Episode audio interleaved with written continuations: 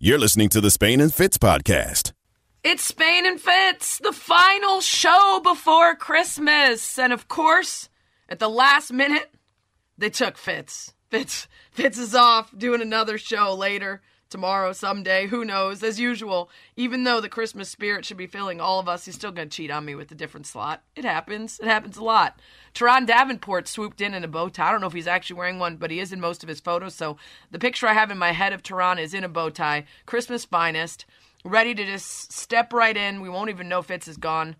Uh, until Fitz joins us later to make his picks. Uh, but other than that, we got this covered, and we got a lot to cover because it's it's it's uh it's getting serious out there in every single sport. And, and we're going to do that today. We're going to cover a bunch of different sports how covid's affected them the playoff pictures the the christmas games all of that uh, with a little bit of a nice holiday backdrop. And that is our eight favorite christmas tunes holiday tunes uh, getting you into every segment. Turron gave four i gave four. Let's see what we're starting with here. Oh a little Mm-hmm. aaron neville? Okay. It is a good tune It Grown folk tune. music. Okay, please come home for Christmas, Aaron Neville. Uh, by the way, we're going to have you guys vote near the end of the show on who's got the better list of the best holiday songs. Aaron Neville, please come home for Christmas. Good one. Very good one. Starting off strong here from Turron on ESPN Radio, the ESPN app, Sirius XM Channel 80. Turron, tell the folks what you do quick. You're, uh, you're a Titans beat reporter, yes? Yes, ma'am. I am ESPN's NFL Nation Titans beat reporter. I also provide Whiteboard Wednesday, which you can see on ESPN.com under the Titans page, and like to go beyond reporting, give a little analysis, some chalk Nice. talk, and that's what we do. And you used to be an Eagles man. Yeah, I did cover the Eagles for two years, 2017 and, and 2016, and that was able to be parlayed into the worldwide leader, man. And it's a dream come Nice. true. So I'm I'm living the life. I, I can't stop smiling. We're all living the dream. It's somebody's dream, at least most of the time. uh, we're presented by Progressive Insurance. Guest going to join us on the Goodyear Hotline. Let's get into the college stuff. It's time for Straight Talk, brought to you by Straight Talk Wireless.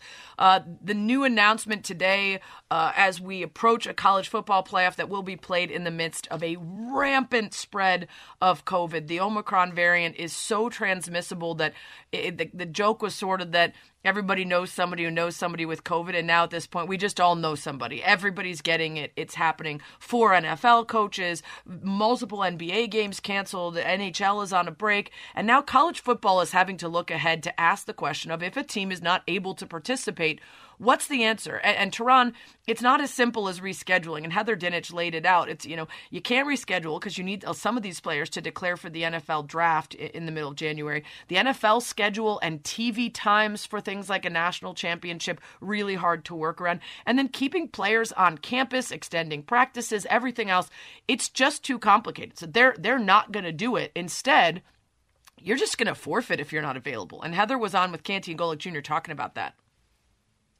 Well, I think the best way to summarize the new policy for college football fans is that a team can advance to the national championship and ultimately win it by its opponents having to forfeit. That is, as it says in the news release, preparation for the worst case scenario. And the CFP broke it down in that if a team cannot play in the national championship because of COVID 19, the other team wins the national title. And it goes on to break down those separate scenarios for the college football playoff semifinals at the Goodyear Cotton Bowl Classic and also the Orange Bowl, the Capital One Orange Bowl. And so if you have it, they even break it down, and this is, I don't want to say unrealistic, but it's an unlikely scenario that three of the four semifinalists aren't able to play, then that one healthy team that's left is the national champion. And then if both teams can't play in the national title, it's declared a no contest.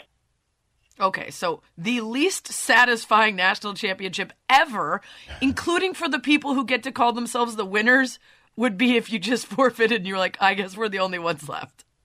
Yeah, I guess it, it's literally survival of the fittest, and, and you see some of these rules that are breaking down as far as entrance to the field. You have to file uh, proof that you were a negative test, so they are taking measures to try to make sure that everybody is safe to play the game. But I mean, leading into the game, it could end up being, like I said, survival of the fittest, and uh, you know, probably the most disappointing title uh, for anybody, unless you were UCF, where you you had your own uh, rings that you made for yourself. Yeah, exactly. Although they they had a they had an argument for we could have won.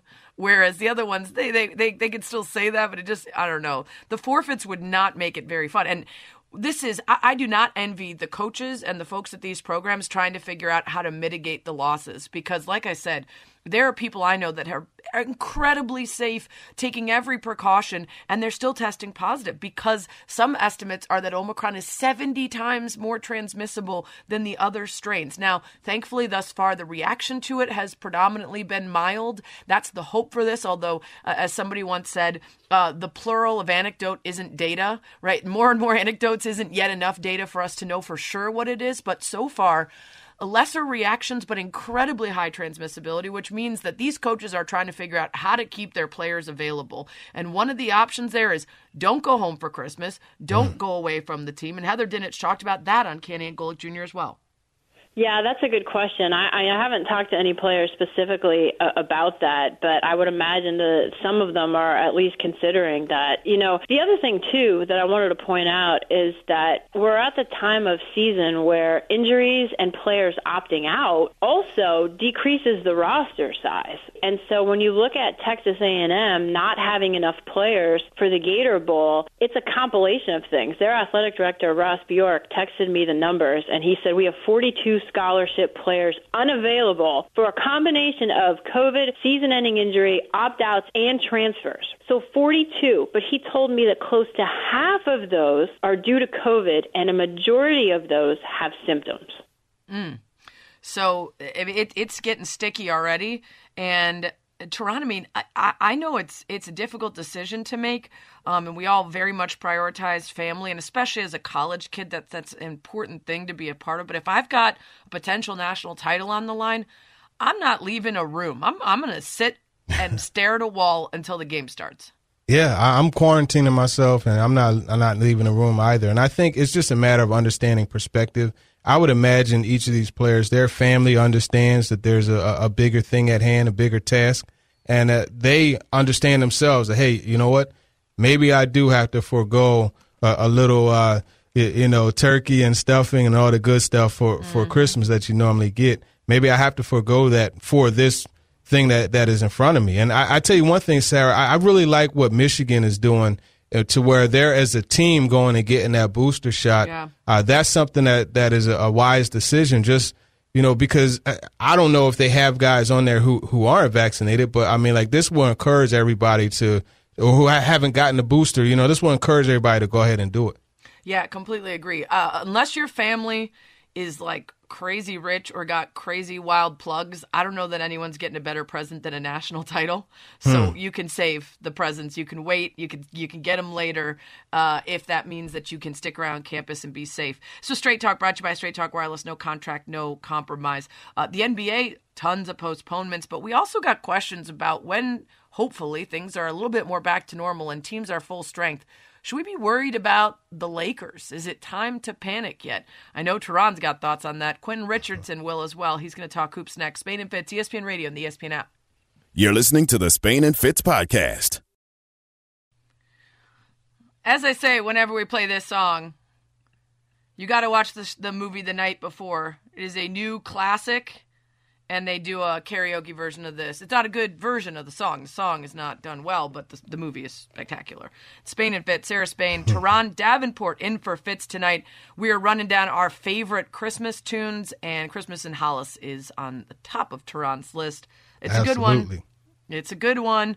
He's uh, he's putting his list up against mine. You guys will vote on it later, and that is going to be a, a, a good one in your favor. You're gonna get a you're gonna get a lot of votes for that.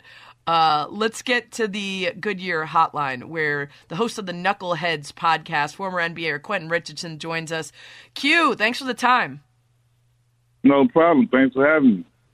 So I was listening to Greeny today as I was prepping for the show, and he had some wild stats about the Lakers needing to be the first team ever to to have some of the struggles that they've had and go on to win it all. I am constantly reminding myself not to doubt LeBron James, no matter what the regular season looks like. But is it this year that we really have to strain credulity to figure out how a guy could have a supporting cast like that and be the age he is with the injuries he's had lately and still pull it off? Uh, I'm I'm I'm kind of along the lines with you, Sarah. I, I, until it happens, I, I got a hard time doubting doubting LeBron with the with the body of work he's been able to put together, and still knowing that it's you know we haven't even hit Christmas yet. So I mean, it's it's a lot of time left in this season, and a lot of things could change for them. Q, what do you think about the way this team has been constructed? Right, you have some defensive players that, that were let go, and they added in a bunch of offensive guys, Sands, uh, Avery Bradley. Well, what do you think of how they put this this team together as far as the lack of defense that they've acquired? I mean, it kind of makes you think about you know the rumors or whatever they were saying when they could have gotten you know uh, Buddy Hield and that deal would have done, and they wouldn't have had to had to give up as much. So I mean you know, I think when you're dealing with the NBA, man, everything is that's hindsight and that's wood under the bridge. And, and what they're dealing with right now is they're hunkering around, hunkering down and trying to figure their way forward with with what they have. Yeah, they're going to need to probably make a move at the trade deadline, though. Like the number of players in their 30s, injuries, fatigue, uh, defensive deficiencies. Uh, it, it, it feels it feels like a reach to picture them going all the way. But again, you and I are on the same page, Q. I've made a list of people that I just don't count out because it's happened to me too many times, and LeBron and Aaron Rodgers are at the top. If Aaron Rodgers is playing the Bears, like anything can happen. And if LeBron James is still I, in I, it. I don't even like discussing Aaron Rodgers playing the Bears. I just I know, don't like talking about it. It hurts too much. That brings We're me both that brings Chicago me to people. another thing, another subject with the with the Lakers. The fact that, that Anthony Davis is a Green Bay Packers fan, I have a real Ooh. problem with that. Him being from Chicago and he was he was on the field with Green Bay stuff on when they played there last year. I think I was very disappointed to see that. I completely agree. Almost as disappointed as most people are that he's more of a 1B instead of a 1A type player. Yikes. It's Quentin Richardson. He's from the Knuckleheads podcast, former NBA player as well. Um, you know, Adam Silver came out and said essentially we're not going to pause the season. The way Omicron is is is happening, it's easily transmissible. A lot of people are going to get it, but the reaction has been mild, and we feel like if the world is going to be going through it, we're going to do the same. Uh, did you think it was it was wise of him to be honest? Do you understand if there's concern from players that testing will now be used more as sort of a control instead of um, as as something that, that is a tracker? Uh, me personally, man, I always appreciate honesty before anything. Tell me the truth, and I, you know, I'll deal with that.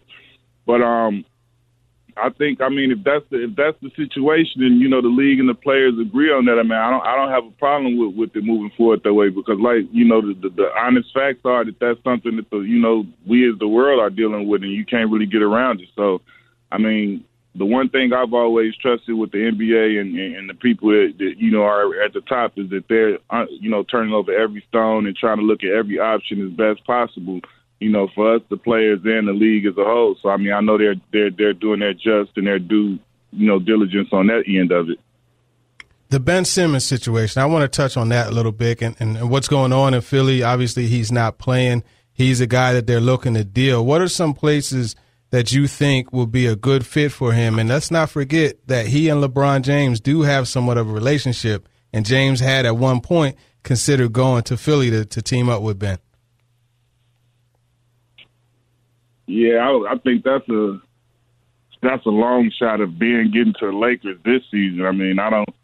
They would they would probably have to give up the house, you know, everything. You know, I mean, obviously outside of LeBron and um and AD, but they would they would be. I know Philly would be asking him for everything, but I mean, when you look at Ben Simmons, man, it's crazy to see he's not playing. You know, I, uh, he's one of the best players in the league for us, All Star and all those different things. So I wish he was out there on the court. And um, as far, I, I think it was just, you know, I think it was a, a mishandle of the situation on both both behalves, on you know Ben Simmons and his team as well as the the, the, the Sixers, because as much as Ben Simmons is in the, in the situation, the Sixers have themselves in a situation where they have an All Star caliber player, All NBA caliber player that's not playing, and he's on their roster, and he, you know, they they should have something either for that by now because they knew this coming into the season. So I, I just think both both of them handled it wrong. You know, they they should have got behind closed doors before they came publicly with both of their, you know, both of their positions, and they could have probably got it done if they were behind closed doors. Q Rich is with us here on Spain and Fit. Sarah Spain, Turron Davenport. We're presented by Progressive Insurance. He's on the Goodyear Hotline, also host of the Knuckleheads podcast. You talk to players a lot, and I wonder the sort of pausing, starting, and stopping, concerns about testing, uh, the shortened off season, all of that stuff. Uh, does it feel like it, there's just um, a, kind of group push, like we got to get it done somehow, or is it having an impact on these players, their mental health or otherwise, uh, to to have all of these factors contributing to the season? Um, right now, the guys you know that I've talked to and continue to talk to regularly, man, uh, these guys that signed up for it. I mean, they know this is this is part of it from their standpoint. You know, they're doing as, as best as they can, as best as possible to you know keep themselves safe and and control what they can control. But the reality is that sometimes it's gonna happen, and they just you know dealing with it as it comes. Just before we get you out of here, I want to just uh, take you back to some of your Christmas memories and. Uh, you know, as a New York Nick, what, what was your most fond memory playing on Christmas Day uh, there at the Garden? Man, it was just uh, for me. I had I had never really played on Christmas until I got there. So for me, it was a, it was it was a it was a cool thing to you know to be a part of playing on Christmas Day. You always you know I played in the league for five or six years prior to that, and uh, for me it was something that, that that was really cool to be a part of that Christmas Day lineup. And you know there's the you know the whole league shut down. They watching just those games and um you know, you on some primetime network, and it, it, for me, it was just cool. You know, everybody's at home, the family, all of my family around around the country is at home, and they they gonna get a chance to sit back and watch it. They don't have to, you know, back then we didn't have the league pass and all of that stuff where they could watch every single game. So it was a game I knew that all of my people were gonna get a chance to see, and it was it was a, you know a cool day. Yeah, for sure. Even if it is at a pretty overrated place in MSG. I mean, you know, it used to be something. It used to be something. I just, I don't know if it is anymore. Uh, Q, thanks for the time. Appreciate it. Have a great holiday. Okay, thanks for having me anytime. Quinn Richardson, former NBAer, host of the Knuckleheads podcast. Turron, you're not a Knicks fan, are you? I used to be. I used to be. Then you know the whole Melo situation happened, right, and uh, right. I, I, said, uh, you, you know, it's all over for that. So you're a fan of wherever Melo's playing at any given time. That's your squad? I am a fan of Melo. Wherever he goes, that's my guy. Are you a Syracuse guy? I didn't go to Syracuse, but I loved him playing at Syracuse, okay. and he's just a guy that I've liked throughout that whole since he, you know, I, I liked him back when he was playing ball in Baltimore. I'm just, I'm a, right. I'm a Melo fan, sure. man. That's my dude. Yeah. Just making sure we're not going to beef about MSG, um, which would be fine. I got some hot takes, and one of them might be, I guess, some people might think that MSG used to be something, and now and now it's a silly excuse to try to claim that free agents are going to pick Woo. your team based solely on a building that was never cool until after, uh, well before they were born. Well, that's, that's a fireball hot take right it's, there. The Garden is the God. That's the Mecca. What are you talking about? The yeah, Mecca. We, listen, uh, you, you, can call it the Mecca all you want, but as we've established on the show and talked about last night as well, a Mecca is a place people want to go and check out the NBA free agents in recent years. Ain't nobody want to go to the Mecca. I'll, listen, I'll leave it to the goats. Michael Jordan, Kobe Bryant, they always love to play there. Steph, yeah. Uh, Curry yeah, too. To go, you know, love to go drop 55 there because the team is trash that was in the building. Hey, easy now. We're brought easy. to you by Goodyear, with you for every mile on the road to greatness. Goodyear, more driven. Jason Fitz going to stop by a couple minutes here in Spain and Fitz. You're listening to the Spain and Fitz podcast. Okay, a little smooth jam on his Christmas list. Mm. Boyz II Men do. laying it down for you you want to get frisky on Christmas, this is the song to get you right.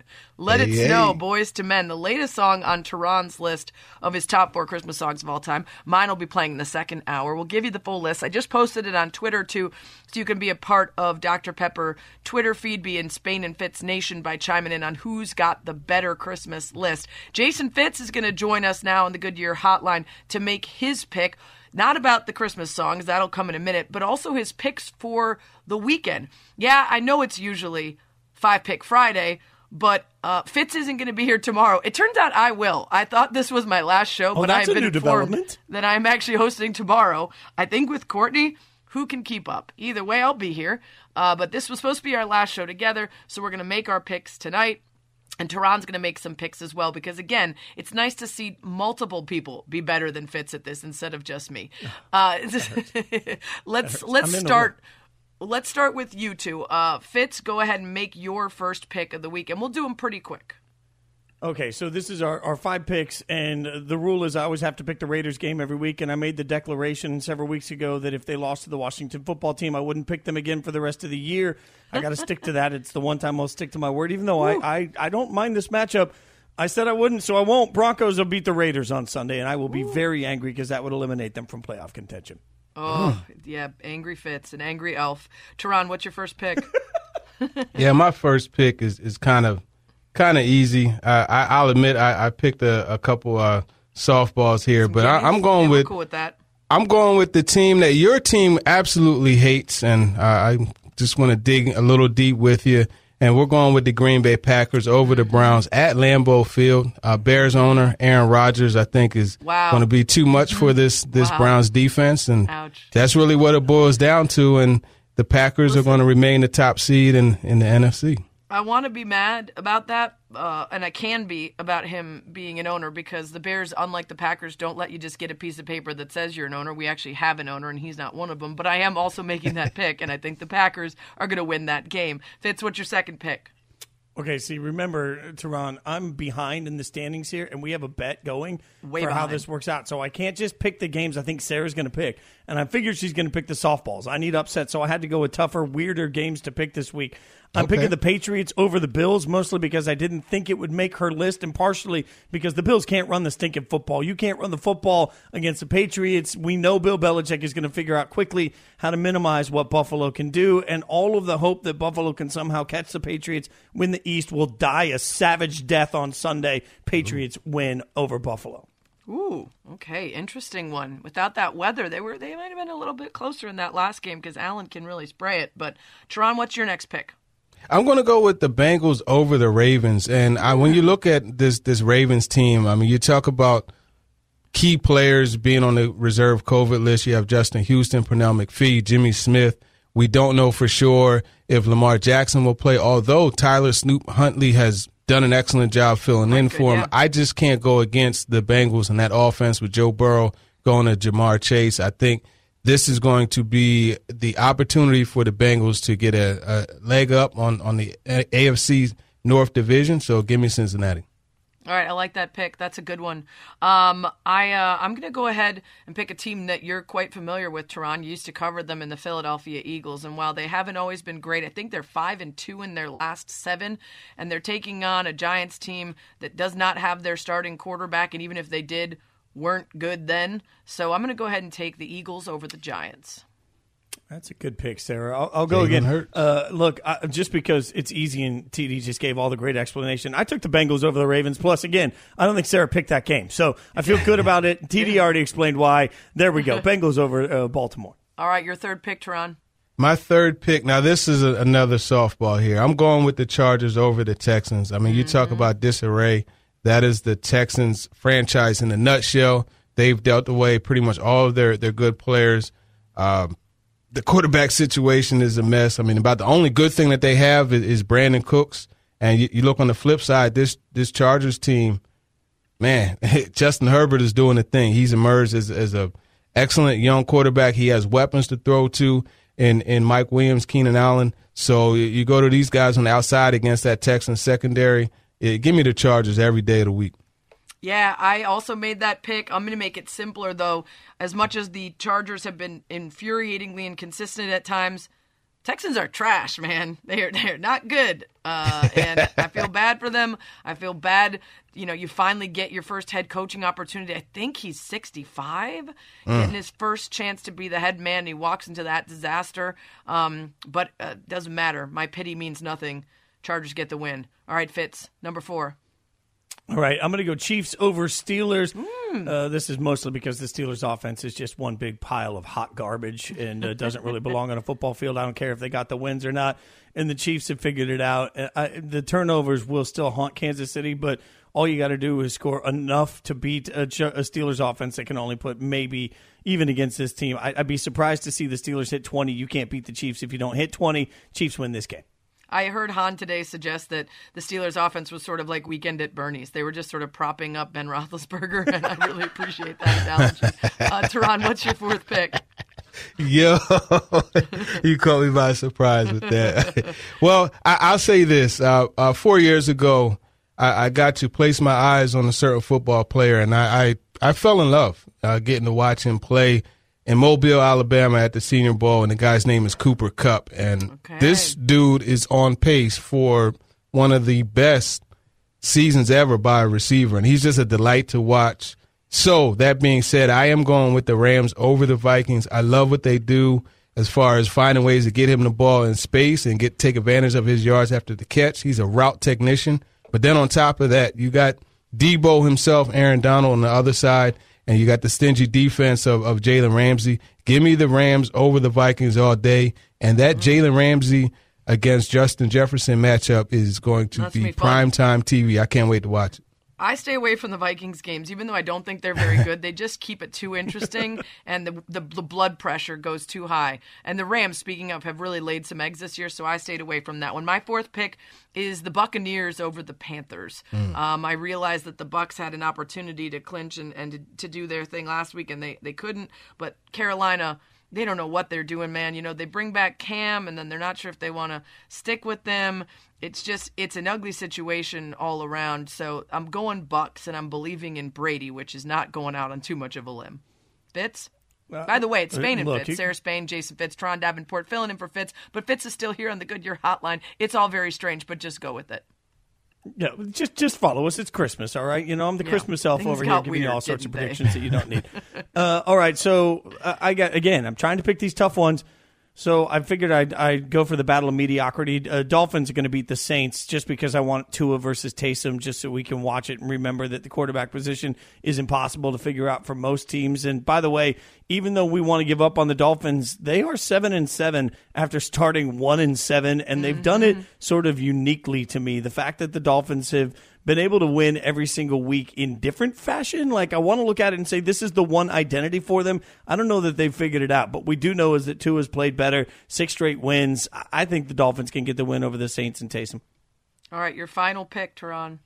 My final pick is is the Bucks over the Panthers, and it's an NFC South battle. But I, I think this is a, a good opportunity for Tom Brady to, to come off what he has uh, ran into it as far as his kryptonite going against the Saints. And this Panthers team is is they have no chance against against the Bucks.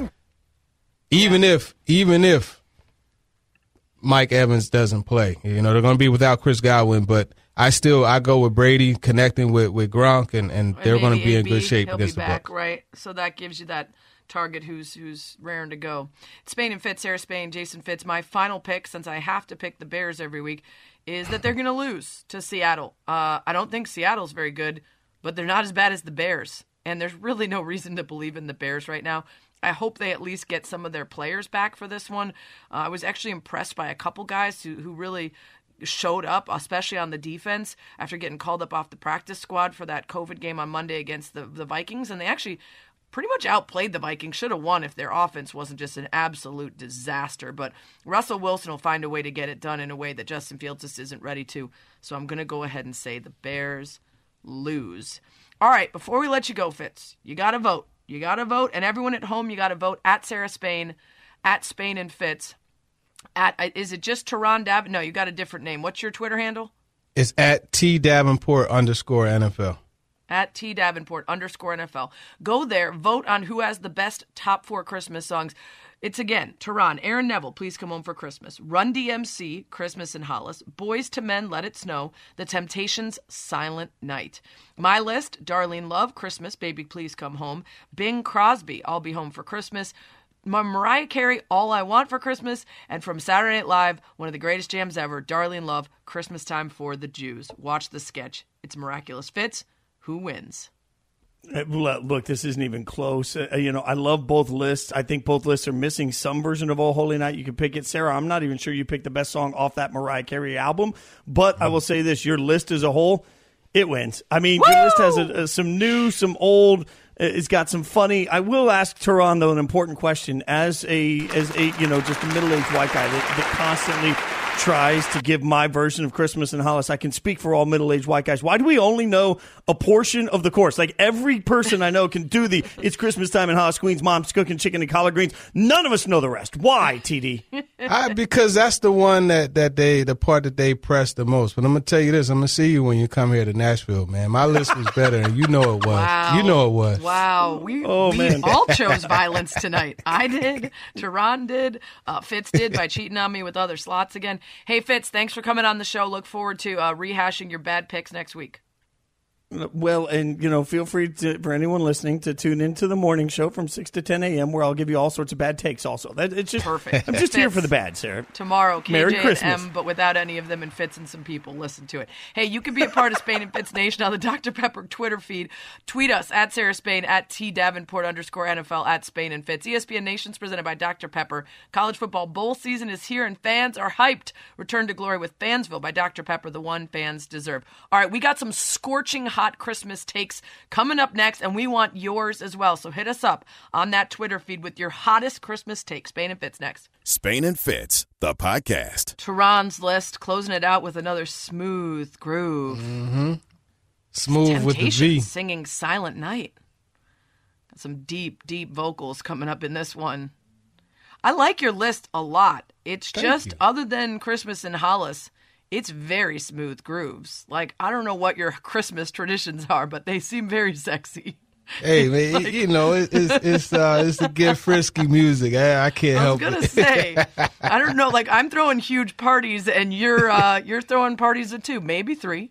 I don't want to speak on your behalf, but Oops. a lot of smooth grooves over here. Spain and Fit, Sarah Spain, Turron Davenport on ESPN Radio, the ESPN app, Sirius XM Channel 80. ESPN Radio is presented by Progressive Insurance, insurance for motorcycles, boats, and RVs for protection on the road and on the water. See how much you can save in as little as three minutes at 1 800 Progressive and Progressive.com. So, right before the show started, Matt Barrie, one of our ESPN Sports Center anchors, posted a, a what most would consider a pretty hot Christmas take, and I completely agreed with it. He said, "Good afternoon. A Christmas story is overrated, not funny, and not good." A lot of people hating on that. I saw I followed it up with a cosign. The only people who like it are feeling the nostalgia of watching it with their family and their youth. Those of us who didn't watch it till later in life know what's up. Skip it. So Turron, you think it's a hot take or you agree with me that a Christmas story is just not that good? like my man in Coming to America sitting in the barber shop, the chair. He said he ain't lying. No, I, I'm I'm with him. I, I think it is overrated. Even though Yeah. I went to a Browns game, I covered a Browns game and got to visit the the house there where it was Yeah. filmed. I yeah, it's it's uh, one of those movies that has has seen its day. Anybody you know younger, they they don't fool with it. So I consider myself younger, and I, I don't watch it. Yeah. Um, that is like a, a major cultural phenomenon in Cleveland. It's one of their most. I mean, first of all, if you're in Cleveland, you have to go look at both of their buildings, and then you have to go see the statue of Gro- Grover Cleveland. Then you got to see the river on fire, and then you got to see that the house from that movie. That's it, I think, and then you leave. Is that is that right? Did I get it all? Uh, you pretty much yeah, you nailed it. Man, I really did choose violence tonight. It's like I it's like I want to be celebrating the holidays instead of working. So I'm just taking out cities, buildings, movies, whatever's in my way really. I don't think that's a hot take though. It's at least Even your as hot as co-host. the river when it's on fire. Uh, Turron Davenport with me here, Sarah Spain. We're trying to list a bunch of great Christmas movies, and I'm going to agree with most of the ones that, that our producer is putting together here. Home Alone, I don't know how you don't like that. National Lampoon Christmas Vacation, legendary. Watch it every year.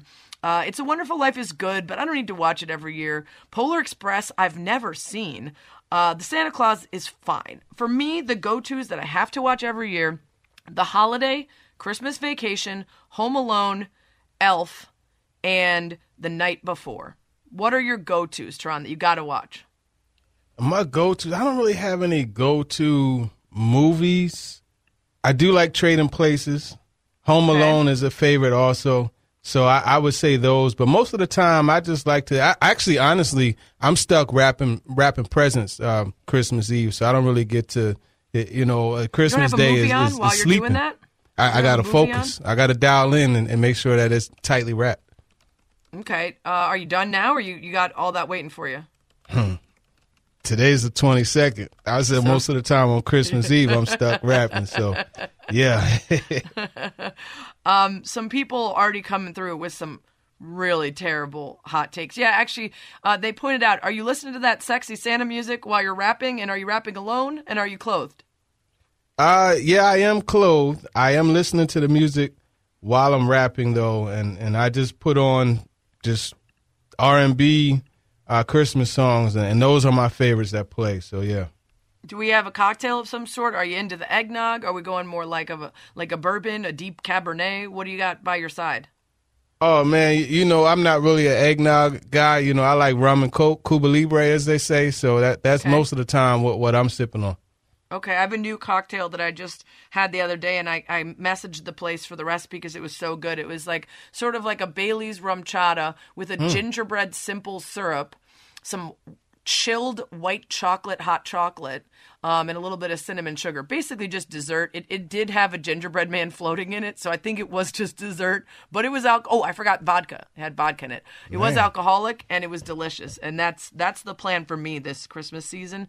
Whip up a couple of those. Um, I also have you ever heard of gift wrap my face? No. well, I, I, they are not a sponsor, but they should be after this. I'm about to plug them. Uh, you can get custom wrapping paper made with faces of friends or dogs or family members. Wow. So every year I've been mixing it up and getting different wrapping paper with either my dogs. I got this year I got my niece and nephews, um, and they look like elves and stuff. And so when they get their presents, their faces are on the presents they get. Uh, big hit for the youngins. Big hit. Well, I guess if you do that, you don't even have to label it, right? You know whose present is whose. Yeah, yeah, yeah, yeah. You, nice. If your face is on it, it's yours. It makes it a lot easier when you're passing out things in the pile. Uh, the Grinch Jim Carrey version is great, but I can't believe you said Jim Carrey version only. Uh, excuse me. The original with Boris Karloff's voice is a classic, and I think you're just too young to appreciate nice things. Uh, that's that's how I feel about that. It's Spain and Fitz, Sarah Spain, Turron Davenport, in for Fitz tonight on ESPN Radio. Um, at Billy Felon. Hit us up on the Dr. Pepper Twitter feed to be a part of Spain and Fitz Nation with a truly hot Christmas take. He said gingerbread is overrated. And that no, makes me man. incredibly angry because gingerbread is up there with the greatest cookies of all time. No, I dip the gingerbread in my hot tea with my pinky up, of course. Right?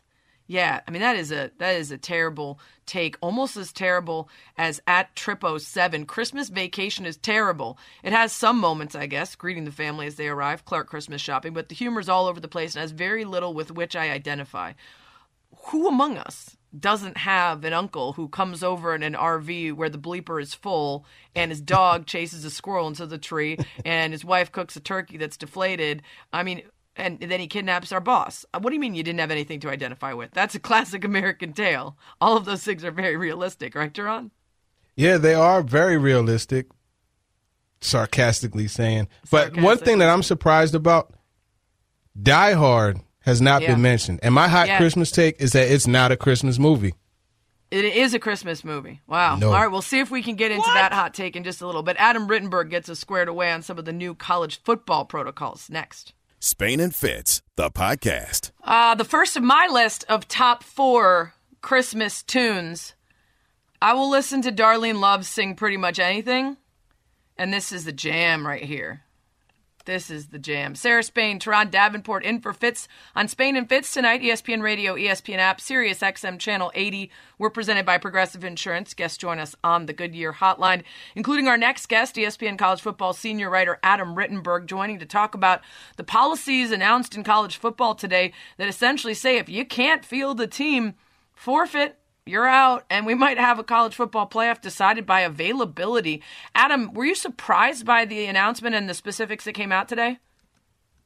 No, I wasn't, Sarah. I think you have to be prepared given what's going on with the trajectory of, of the virus and the numbers that are going up. And, you know, these these dates for the playoff are, are somewhat rigid. I know they, they mentioned the fact that the national championship game could be moved back uh, four days, but you know the playoffs are, are tied to the bowls, at least the semifinals, and those are those are locked in. Uh, especially you know those that are on New Year's Day this year, they're obviously on New Year's Eve. So um, yeah, they had to have a plan, and and they put it out today, and it's certainly something that none of us hope actually happens. But you have to have something in place going in in, in case there uh, there is a significant outbreak like the one at Texas A&M that, that forced them to pull out of their bowl bowl game, and we haven't heard that any of those four teams are in uh, you know imminent danger with their numbers. But um, yeah, you have to have a plan in, in case it does happen.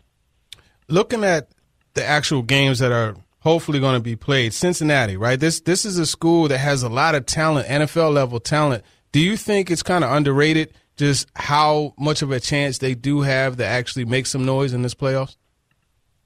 Yeah, Toronto. It just it, it feels like in the past Alabama's gone against these teams that we try to build up and say they have a chance, and and, and Cincinnati, like you said, is a talented team. They they deserve to be in this playoff. They have several NFL players, including both of their cornerbacks, who are who are all America guys. You know, uh, uh, um, uh, Sauce Gardner will be likely a first round pick, and Alabama hasn't necessarily faced a cornerback tandem like this. But in the playoff, it's it's just been shown that that Alabama makes these type of teams look really bad. Whether it's Notre Dame, whether it's Michigan State, the, the one year that MSU made it. Um, it, it's usually not close, and so Cincinnati's going to have to uh, find ways to make Bryce Young uncomfortable they're going to have to control the tempo of this game. They're likely going to have to collect a few turnovers and have an advantage in, in that tally to to stand a chance with a team that is very comfortable, obviously on these playoff stages, and you know typically wins these games handily. Spain and Fitz, Adam Rittenberg with us, ESPN College Football senior writer here on the Goodyear Hotline. Sarah Spain, Turron Davenport in for Fitz tonight you know, we were talking about, you know, the COVID announcement. And, and, if I were a coach or a player, I was saying earlier, this is so important to me. I would just sit in a room and stare at the wall until the game happened. I would leave only when required. I would talk to no one. I wouldn't see my family. There is no Christmas present better than a title game. Is there any indication from these four teams of differences in how they're handling it or the expectations they have for players and staff? Yeah, I, I don't think there'll be some slight differences, but I think because all four are obviously in the playoff and, and there's so much on the line, they're going to try to do everything to keep players uh, you separated from anybody that could infect them. Um, unfortunately, it's it's already happening. Uh, what they what they do want to prevent is is is some type of massive outbreak. I mean, obviously, Alabama announced today that offensive coordinator Bill O'Brien and offensive, offensive line coach Doug Marrone both have uh, COVID nineteen, but they're isolated from the team, and and it's likely it's likely they won't be the last that that that uh, that have have the virus on that team or really on any of the four. But the key is to prevent you know a, a massive outbreak, and, and where a bunch of players are in in in, uh, in extended quarantine. So yeah, you're you're going to see some bubbles that are essentially created from now leading up to those games, and then for the two teams that win, all the way up to the national championship game. When you look at how things have started to shift with, with this NIL being passed. Do, do you feel like what's the impact you feel that has on the recruiting and just the, the way talent will possibly be spread out a little more across the nation? Yeah, I see. I, that my concern, Toronto, is that it won't. Is that you know the, the teams that are best equipped to offer the, the the most attractive NIL situations are the best teams, are the richest teams. They're the programs that are always going to be in the mix for the college football playoff. I know there was a lot made of, of the recruit who went to Jackson State with Deion mm. Sanders, but you know that that's more of the exception here. Um, I think Alabama and and uh, you know certainly Ohio State, and you know we'll see what USC does. I think USC has tremendous NIL opportunities that they maybe haven't maximized just yet. I talked with Notre Dame coach Marcus Freeman today about what, what Notre Dame is going to try to do in terms of enhancing its appeal for, for NIL. So I, I think the, the hope is that maybe you'll, you'll have talent that's spread out a little bit more. But uh, you know, even with the transfer portal, you're seeing a lot of the the top transfers end up at the top programs, and it's understandable. But it's uh, it's a, just an unfortunate part of the sport that that uh, it's not like the NFL where you have drafting and and some level of uh, of an equal footing. It's just this is how college football is, and it just increases the challenge for for the uh, teams that aren't in those positions. And it's why we really have to appreciate a team like Cincinnati and what they were able to do this season. Adam Rittenberg, ESPN college football senior writer, with us here on Spain and Fitz. Turron Davenport in for Fitz with me, Sarah Spain, on ESPN Radio. Have you heard anyone uh, speak out against this policy? Have you heard any of the coaches or players who have been critical of the decision making by by the college football playoff? I, I, I haven't. Um, know, I, I'm sure if, if a team is in a, a position where a forfeit is possible, you, you might hear uh, more you know public outcry about it. But um, you know, again, everything that we hear at this point is that nobody is in significant danger of, of having to forfeit. I mean, Texas A&M, the team that had to pull out of the Gator Bowl, you know, there, there was rumors, you know, two, three, four days ago about a massive outbreak on their team, and, and there's also other factors that, that are going on there uh, with opt outs and some of the issues that, that the playoff teams are not dealing with. I mean, one thing that for the most part playoff teams don't have to worry about are are players opting out because this is a championship situation and everybody who's healthy enough to play, even if they are projected as a first round draft pick, they are going to play. And so uh, I think the the numbers still favor these teams. But you know, the question is, can, can, are they going to be able to make it uh, another another eight nine days to that uh, to that first game on the thirty first? As you look at the teams that didn't finish in the top four, are there teams that you could think of that maybe have an argument or a case to to finish in there and, and just make this process be extended, like make it valid to to push it to eight teams, to six teams, or what have you? Well, I think it would be fun to see some of the teams that didn't make it be part of a playoff. Now, could they win a national title? You know, history would say no. You know, you just go back, eh, you know, college football playoff uh, since it started. I, I can really only think of one or two teams that didn't make the field of four that I, I think would have had a chance to win a national championship. I think the, the TCU team in 2014 that, that finished just outside, as well as the Ohio State team in 2015. Other than that, there really aren't too many examples. Now, it would be certainly you know interesting to see what Baylor could do, having won the Big 12 championship and uh, and playing the way they did down the stretch, or, or Notre Dame, which just has the one loss to Cincinnati. But w- would I pick either of those teams to win a national championship over Alabama or Georgia or Michigan? Probably not. Awesome stuff, Adam. Thanks for the insight. Uh, you got any predictions? Are you allowed to give predictions on these games, assuming most of the team shows up?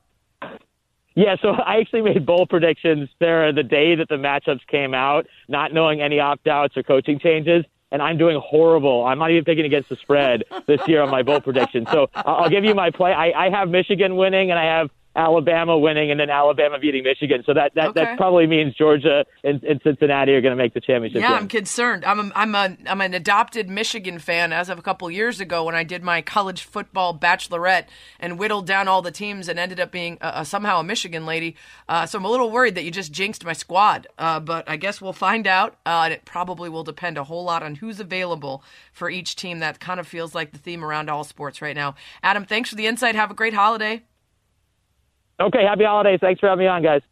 Adam Rittenberg with us here on Spain and Fitz. Sarah Spain, Turron Davenport in for Fitz tonight on ESPN Radio. Coming up, we're going to get right into Turron's wheelhouse, the NFL, as we look into the ever changing playoff landscape. Who's he got? Wild cards and contenders. It's next. Spain and Fitz, the podcast. Listen, I may be what I still consider to be a youngin', which, according to time and my face is no longer true. But in my mind, I am.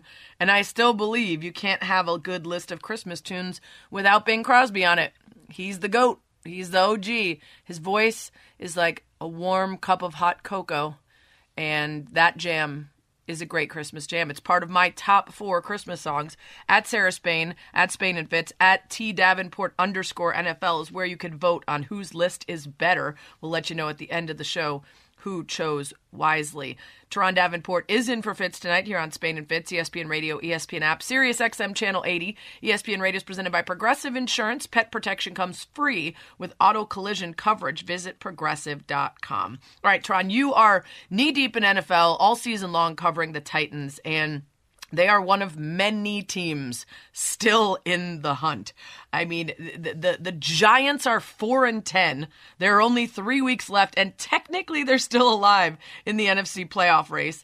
If they uh, if they do just this, this is all they need to do to get the seventh seed. Uh, they have to win their last three games. The Eagles have to lose their last two. Washington has to lose to Dallas. The Saints have to lose out. The Falcons have to lose their next two. The Vikings have to lose out. The Panthers have to lose at least one of their two games versus Tampa Bay. The Seahawks have to lose at least one of their last three games. And if you put it all together, the Giants have an approximately one in seventy five thousand chance of reaching the playoffs.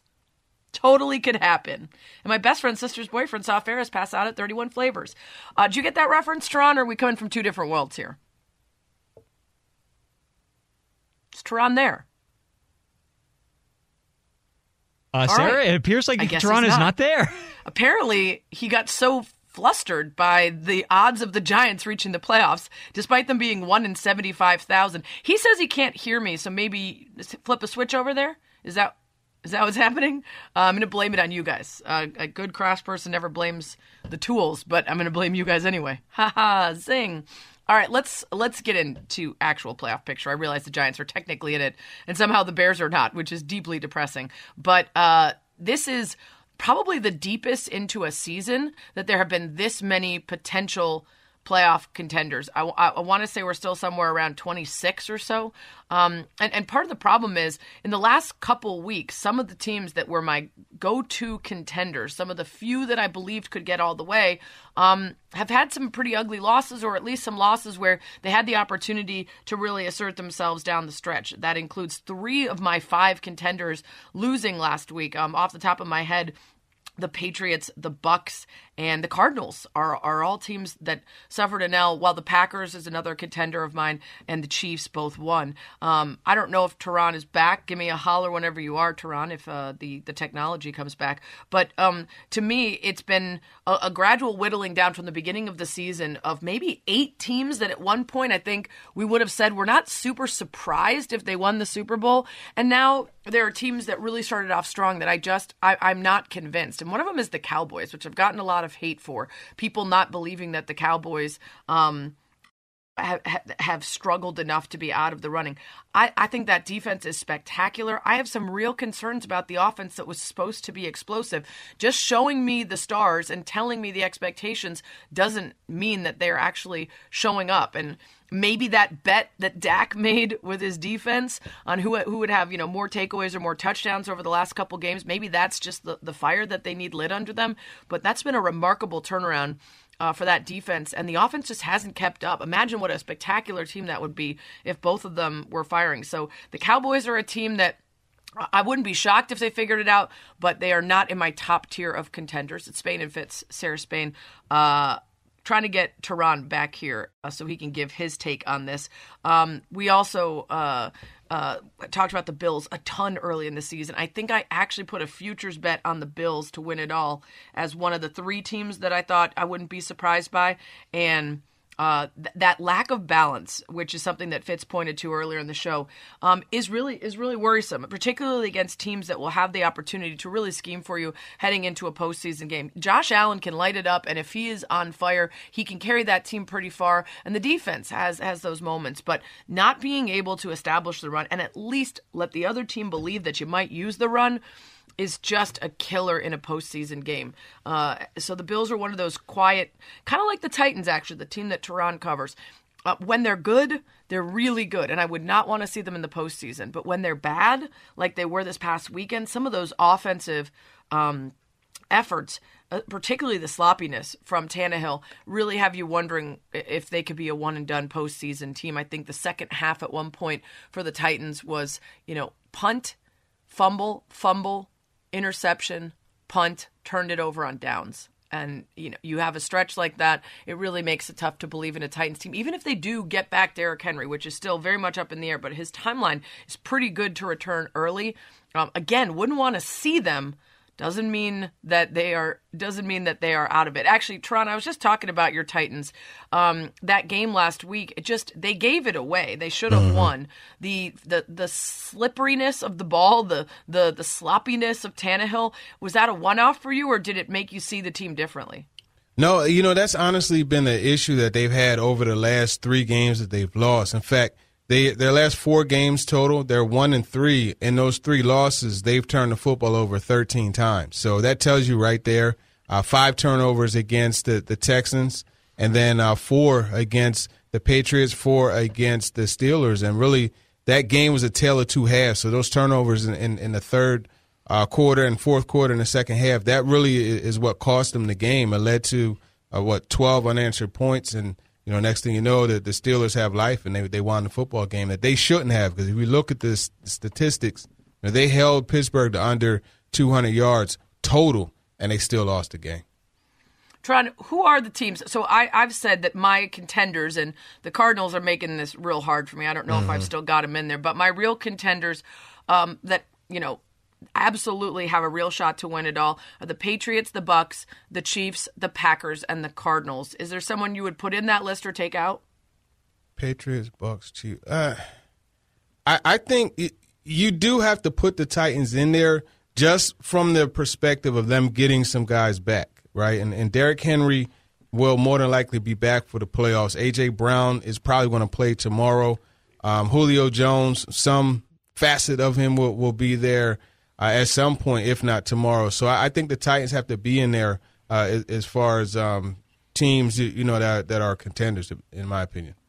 Turron Davenport is in for Fitz. He covers the Titans for ESPN NFL Nation. ESPN Radio is presented by Progressive Insurance. Guest join us on the Goodyear Hotline. Uh, let's talk about the AFC. Who do you think is going to emerge? I mean, the Chiefs are obviously starting to figure things out. The Patriots nine and five. Um, you know, a, a, little bit of a struggle, but still a team that if if they don't make mistakes, they're going to probably win. Uh, who else you got in the AFC? So you look at the division. Uh, I think the Bengals are going to uh, win the the AFC North. I think as far as teams that will emerge for the top seed, it's the Chiefs because they're starting to get things together defensively, and the offense is really playing. Now you look at Tyreek Hill and, and, and you look at Travis Kelce with Pat Mahomes throwing. I mean, that's that's a lot to deal with, and if they can get that home field advantage, I, I know personally, mate.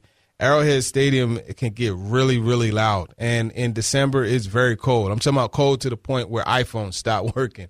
So I, yeah. I don't care who you are, you, you don't want to play in that. And I, I think they will make a push towards that top seed. But there are some teams that I think are built to, to go in there and win, and we could get into that. Uh, and and one of the teams is actually a, a team that I don't think is going to win their division, but they're going to be a very powerful wild card. All right, give it to us. Don't make the people wait. Hey, well, you know, I was just trying to tease it up a little bit, but I tell you, that team is is the Indianapolis Colts, and mm. you, you know what? When you look at what they bring to the table, Jonathan Taylor, eh, that's 225 pounds of muscle that could that that's could right. get up to four four three forty speed. And this dude is a home run hitter, and he's taking his game to another level. When you have that offensive line in front of them, now you're talking about the type of football the defenses don't want to see. They have yeah. what I call a, a pack and play team because they could run the football like that. But then you turn around and you look at what they do defensively. They're solid on all three levels, and especially right down the middle of that defense. Nobody wants yeah, to see Yeah, a lot them. of people believing in the Colts absolutely right now, especially after a weird start. It's kind of surprising. You get to find out who won our Christmas music battle and your Christmas hottest takes next. Spain and Fitz, the podcast. Darlene Love, give it to us. This is not one of my favorite Christmas songs in uh, ironic way or a parody. It is a great jam. So shout out to Robert Smigel and the other SNL writers. Shout out to Darlene Love for crushing the vocals. Watch the sketch if you haven't. It's from Saturday Night Live. It is hilarious. Uh, all of the references are on point, and it's a jam. The song is good. Spain and Fitz, Sarah Spain, Turron Davenport. Are you rethinking your Christmas list because you don't have any Darlene Love on there? Nah, I'm good. My list is really? complete.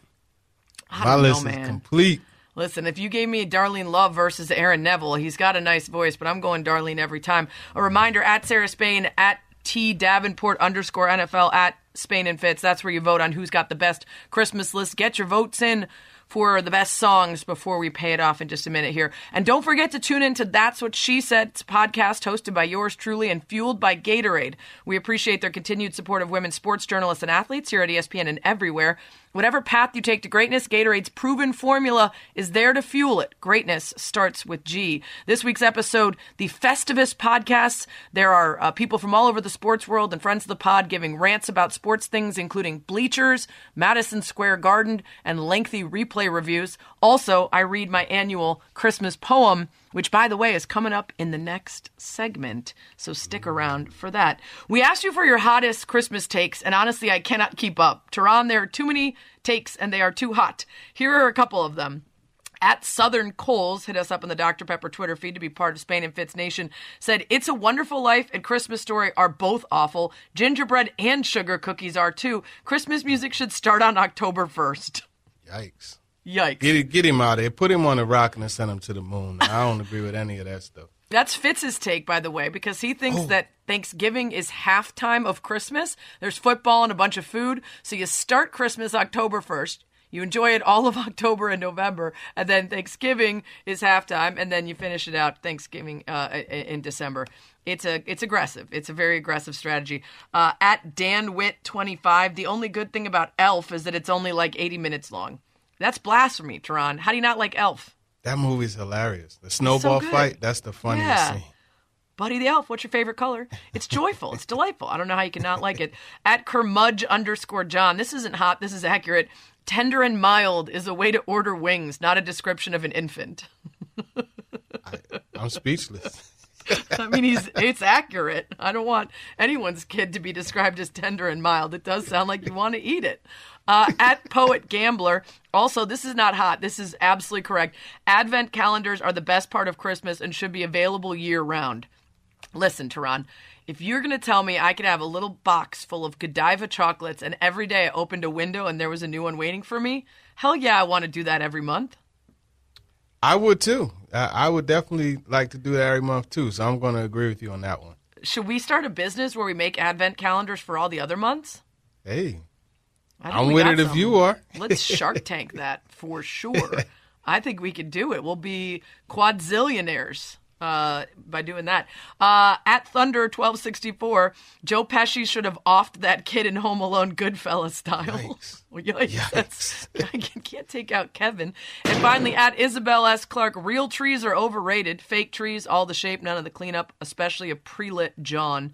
All right, so you're from you're from Pennsylvania with that John stuff, and that Yeah. man. I like a real tree. It smells good. No. It's it holds the ornaments better. It's it's worth it. You got 30 seconds to disagree with me. quick story. My I was my, my wife had wanted me to buy a real tree. I refused to do it. She talked me into doing it. I bought it. We took it home. Guess what? I ended up seeing two days later after we had it in the house, little baby praying mantis. I had uh, an exterminator come. He refused to do it because it's against the law to kill them in Pennsylvania. I ended up doing it myself. Ever since then, no. Were there many trees. praying manti or just one? Many. So yeah, Okay, I praying mantis, like plural. why would you why would you need to kill it? You could just put it in something and then take it outside. But it was many praying manti. Listen, they we don't want we don't want creatures in our tree, but that's very rare and it's worth a chance in my opinion. Praying mantis seems fine. They seem nice. They seem harmless. Uh, they just want to welcome you to the Christmas spirit. Tune into the ESPN Daily podcast, bringing you a deep dive into a single story from one of ESPN's hundreds of reporters, presented by Supercuts. Download, subscribe, and review ESPN Daily, available wherever you enjoy your podcasts. Speaking of the Christmas spirit, it's a Christmas tradition like no other. Gathered by the fire, it's poem time. Coming up next. Spain and Fitz, the podcast. Uh, the voting is in, by the way. Uh, you guys, uh, you had very strong opinions about this, and I have won. 52.4% of the people said my list of Christmas songs is better than Turron's. To be fair, I did post it on my Twitter account, so it might, it might be a little biased in terms I of who was was doing Fitz. the voting there. The Uh, Turron is Davenport is in for Fitz. Fitz is in. The fix is in on Spain and Fitz here on ESPN Radio, and uh, it is not my final show before Christmas, but this did drop today, so we're going to go ahead and do the annual reading of my "Twas the Night Before Christmas" poem right now. Settle in, folks. It takes a while. It took me a while. Please enjoy. 'Twas the night before Christmas, 2021. All gifts were all wrapped and the carols all sung. All that remained was to put down in rhyme a year that was equal parts tough and sublime. We got back into stadiums thanks to vaccines, got on planes, went to concerts, squeezed back into our jeans. We still masked up and tested, ensured our compliance, but things felt more normal. Thank you, science. Pre vax was all sourdough, puzzles and zooms, Tiger King, verses, and folks raiding rooms, scrolling pics on the gram in lieu of vacation burnout, depression, the great resignation. But the shot got us thinking we might be okay. Our good times not canceled, just really delayed. And just like in life, things in sports might be strange. We'd have to adjust and be okay with change. A sure lockout in baseball, Coach K to retire. These new NIL deals, college athletes for hire. Oklahoma and Texas to the SEC, Lionel Messi to PSG. Staples is suddenly crypto.com. And what the hell's Chuggy? I feel like my mom. But I've gotten ahead of the story, I fear. Let's start at the top. The first of the year, the CFP semis. Bama beat Notre Dame in what was the Rose Bowl, but only by name.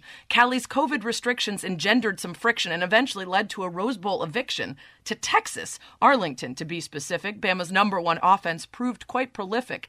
The Sugar Bowl next, Dabo taking on Day. The Buckeyes prevailed, Justin Fields led the way. So the Natty would be OSU and the Tide. A future first rounder would QB each side. DeVonta and Mac would combine for a ring. Seven titles for Saban, undisputed king. In the pros this year, 14 teams made the postseason, yet somehow the Patriots still couldn't squeeze in. The Browns and the Bucs ended postseason droughts while the 8 and 8 Bears should have sat this one out. They lost to the Saints, got majorly slimed, Trubisky's MVP, the first of its kind. Brady and the Bucs beat Dan Snyder's guys, the Ravens, the cause of the Titans' demise. Bills took a lead and held Indy off. Rams beat Seattle with a hobbled Goff. Steelers lost to the Browns, who had no head coach. Four picks for Big Ben. The end doth approach. In the next round, the Rams came up short in Green Bay. Bills beat the Ravens. Their D led the way. Goodbye to Drew Brees, who threw too many ducks. In his very last game, the Saints lost to the Bucs. The Chiefs beat the Browns somehow, some way. Anything is possible, we learned that day. In a week, it was Buffalo's season they ended. KC's reign as AFC's best was extended. The Bucs beat the Pack despite three Brady picks. Their D down the stretch handled A.A. Ron's tricks. A field goal? The Packers fans must have been sick. Guy on Jeopardy later. Who wanted to kick? The Super Bowl set, the Chiefs were the faves. Mahomes can't be stopped. All the media raved. Let's not dwell on the KCO line that's in tatters, and COVID means home field advantage won't matter. But that small little crowd, mostly doctors and nurses, could probably hear all of Pat Mahomes' curses. The offense was stunted, protection a laugh, looked as lost as the Weeknd performing at half. So the Bucs got the win, the first winners at home. Like the Grinch's heart, so grew Tom Brady's big dome. More records, more rings, there's no doubt he's the GOAT. Got so drunk threw the trophy from a mar- boat. But the best of the bowl was the staff in the Bay black, white, female, and male, young, old, straight, and gay. You might find that last line a bit trite or frustrating, but they proved it's a formula worth imitating.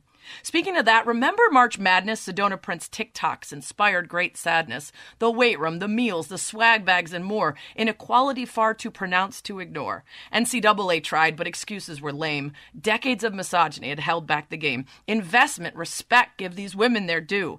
And for Pete's sake, let them use the phrase March Madness too. On the court, ball was good, like it always is. Paige Bueckers a star at hoops and in biz, but Zona the team that advanced when they met. Aari McDonald certified triple threat.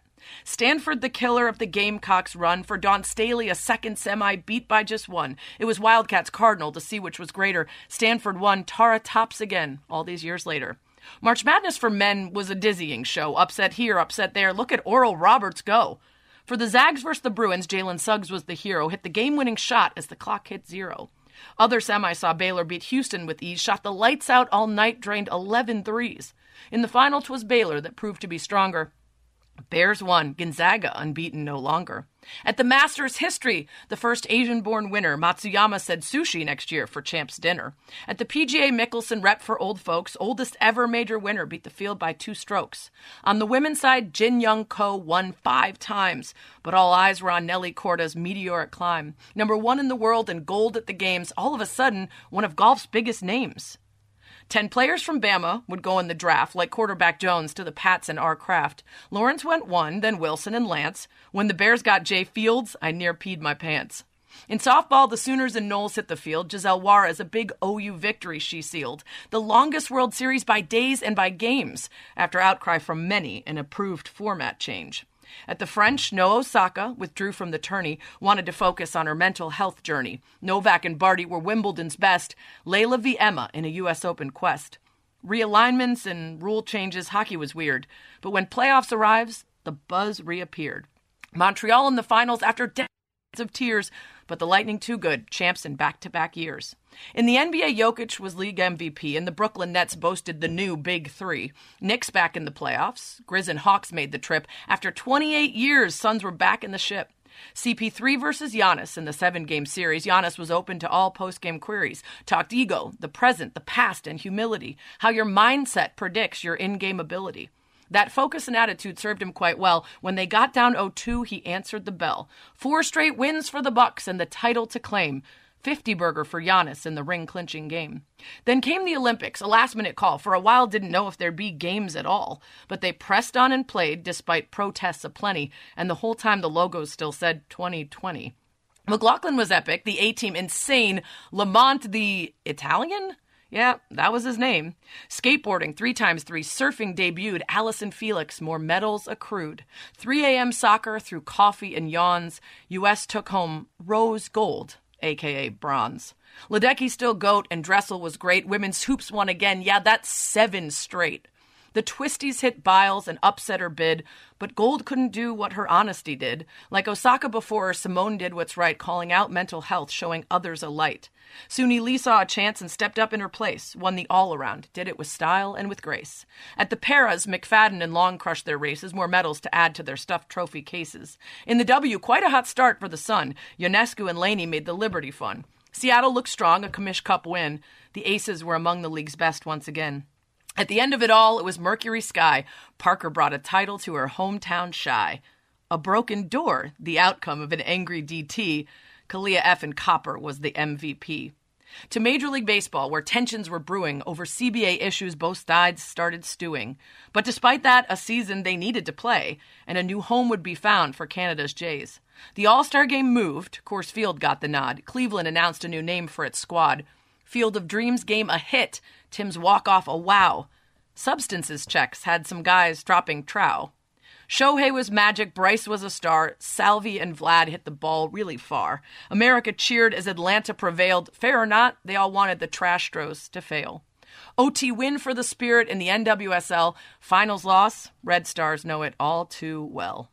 The only solution, a no bones day. The couch and Ted Lasso to chase pain away. A supersized season for football this year more red zone, more tailgates, more wings, and more beer. And I guess in the case of Detroit's football team, a chance to be first to go 0 17? As the season rolls on, lots of teams in the hunt. Not you, Jags and Lions. Your whole year was a punt. Like a kick. Urban, you know what that looks like. Looks like kicking the kicker was your literal last strike. Who will make it to SoFi? Still too early to tell. Rams, Cowboys, and Cards have been playing quite well. I know Brady is balling, Mac Jones too. Rodgers a big shot. Would I lie to you? But the Stars might be sidelined as COVID hits hard. Not enough testing? People let down their guard?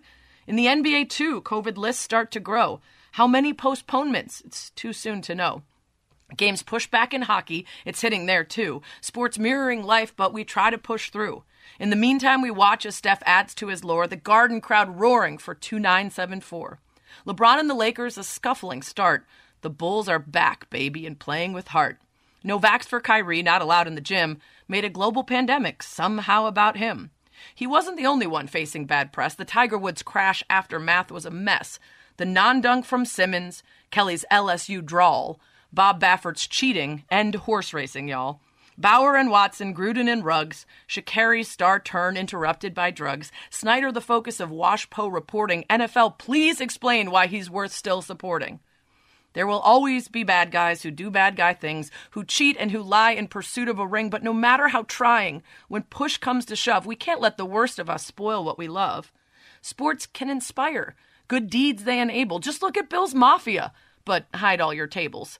The good will persist. Of that, I've no doubt. And on that happy note, let's just close this thing out. CFP faves changed with each loss and win, with no sure thing except Saban would somehow get in. So we'll close out the year with the Bulls, Orange and Cotton. Grateful a group of five team finally got in. Yes, Cincy, the team hoping they can take down the squad that most recently put on the crown. Georgia intends to avoid a defeat to the khaki clad man who escaped the hot seat. They'll usher us into a year that's brand new, and who knows what we'll get in 2022. Maybe we skip all the New Year's Eve cheer, throw a party in June if it's a half decent year. Just want to be cautious, you just never know. To be fair, we're in a two year long total bleep show. But at least we've got boosters, that's a win. And it always feels hopeful when a new year begins. So I'll try to stay positive. I'll put on a smile, pour a shot of Malort, grab a can of old style. Yup, Chicago handshake for me. Milk and cookies for you. Merry Christmas, Santa. Bring it on, 22. Thank you. Thank you very much. I read it very fast. And uh, only one hiccup. special. Thank you. Did you like it? I did. I did like it. Your your flow was was excellent. Uh, as we would say in the hood, you, you had some bars. Oh, thank you. I appreciate that. yeah. Thank you. Uh, I started out quite positive the first day I wrote it, and by day two, as everything was getting canceled, I was like, well, damn, it's going to be another year where my poem ends by saying, eh, maybe next year's going to be better. Hey, uh, you got to stack the years, right? Make each year better than the last one. So it's still there's still a good message in that, even though you said that you you ended it, you know, on, with a little anger. Yeah, I mean, listen, uh, the fact that most of the year was spent actually going to games, going into stands again, spending time with family, friends, travel, all that stuff, like that was the majority of this year for us because of the vaccine, at least from like March or so on. Things got a lot better. So just kind of a bummer that we're like almost there and then it's like, and we're back to, to Yep. all this. It, it stinks. But I mean, we got to make the best of it. And and here's the thing, right? We woke up this morning, so we won. And I, I feel That's like right. every day you wake up is a victory. And it was a victory doing this show today with you. Hey, I appreciate that. And you know what? You're right. That's the kind of the only attitude we can take right now is to be grateful for. Um, I think somebody said on one of my Christmas cards, sort of just appreciative of the simple things, right? Like we, Yeah. we kind of have to get back to that because uh, we're probably not going to be planning uh, large trips to faraway places or getting a lot of shows are being canceled again, stuff like that. So time to get back to the simple things, and then hopefully. Uh, the boosters and all the other stuff will take over again and we'll get we'll get back at it and hopefully the playoffs will not be affected because this is a good bunch of teams in this college football playoff and as i mentioned i love a power a group of five team being in there and it would be a real bummer if that got affected Yeah, it really would. So we hope everything plays out, uh, and definitely for the NFL playoffs too. We want that thing to, to come around. Uh, hopefully that comes too.